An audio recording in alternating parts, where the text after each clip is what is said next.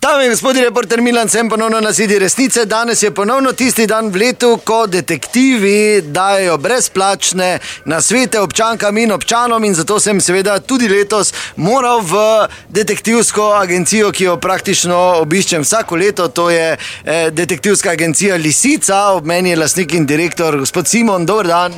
Lisica. Sem že zadnjič rekel, ker se tako pišem, nima to nobene, nisem jaz nobena zvito repka. Zdaj, če ta posel opravljam, to je legalen posel, jaz imam koncesijo za to strogo zaupno in zahtevno delo in zdaj lisica, nima, ne pišem se pač. Ne. Ja, Tako pardon. bi bila detektivska agencija Simon, samo ne bi tako resno zgledalo, ne? navadno je priimek. Ne?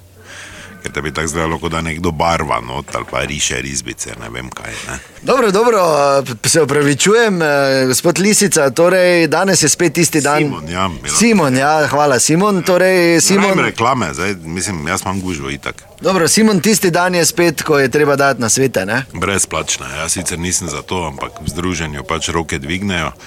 In zdaj, da ne bi s prstom kazali na mene, oziroma na nas, eh, detektive iz Štajerske, ker tako vedno kažejo, ker morate vedeti, ko jaz grem na Ljubljano, na Gorensko, jaz rešim to, kar oni po mesece ne rešijo.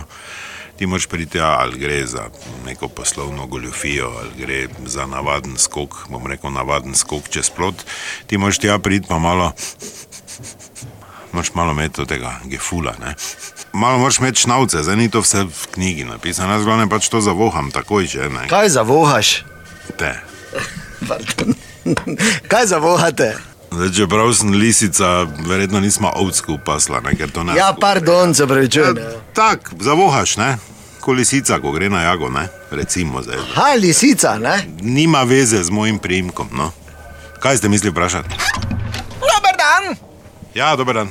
na svet bi rabila. A kaj vas moti, če snja zraven? Ne, danes me ne moti, ker je brezplačno, tako da drugače je to strogo zaupno. Jaz ne bi niti zvezan za roke, noge na 3000 metrih nad prepadom povedal, kaj mi stranke zaupajo. Lahko me stisnejo okoli sico v kot, ampak eh, bom, Ha, lisica. bom se primer, da nima veze. Ja, gospa, prosim. Moža sumim, da ima drugo. Te pa mi je sodelavka rekla, naj k lisici grem. Pa to vam pravim. Lisica, ja, pišem se tako. Povejte, gospa, kaj sumite, sumite kaki, kaj, zakaj sumite? Ja, prvo kot prvo, trikrat na teden hodi na rekreacijo. Zdaj pa, če vam sliko pokažem, Boga mi tako se reče, kuglo lahko samo meče, če me razumete. Dobro, dalje. Na telefon se zvečer ne javlja, pravi, da ga slučajno takrat nima zraven, a še srat hodi s telefonom. Ja, Ko je doma, ima vedno na tiho telefon, če pa kam gremo, pa dobi sporočilo ali pa klic, te pa taka panika nastane, kot da je ne vem, dve kili da je diamantov krado, pa samo zdaj tik za petami, če me razumete. ja, še. Zadnjič sem slučajno videla sporočilo, je dobo pa odprl, pa sem zadnji stala. Ogromne zize je dobo, sliko mislim, ženske, ne, seveda. In? Srček je nazaj poslal, pol zatem pa je dobo še eno sporočilo, zdaj se prečujem, ampak ne znam drugače povedati, vulvo je dobo, pa je dva srčka nazaj poslal. Pol pa mi je rekel, da, je to, da imajo skupino, pol pa mi je rekel, da ima to skupina, rekreacija, pa si to pošiljajo. Vice, samo meni ni bilo smešno. Kak pa je kaj z alkoholom, vaš mož?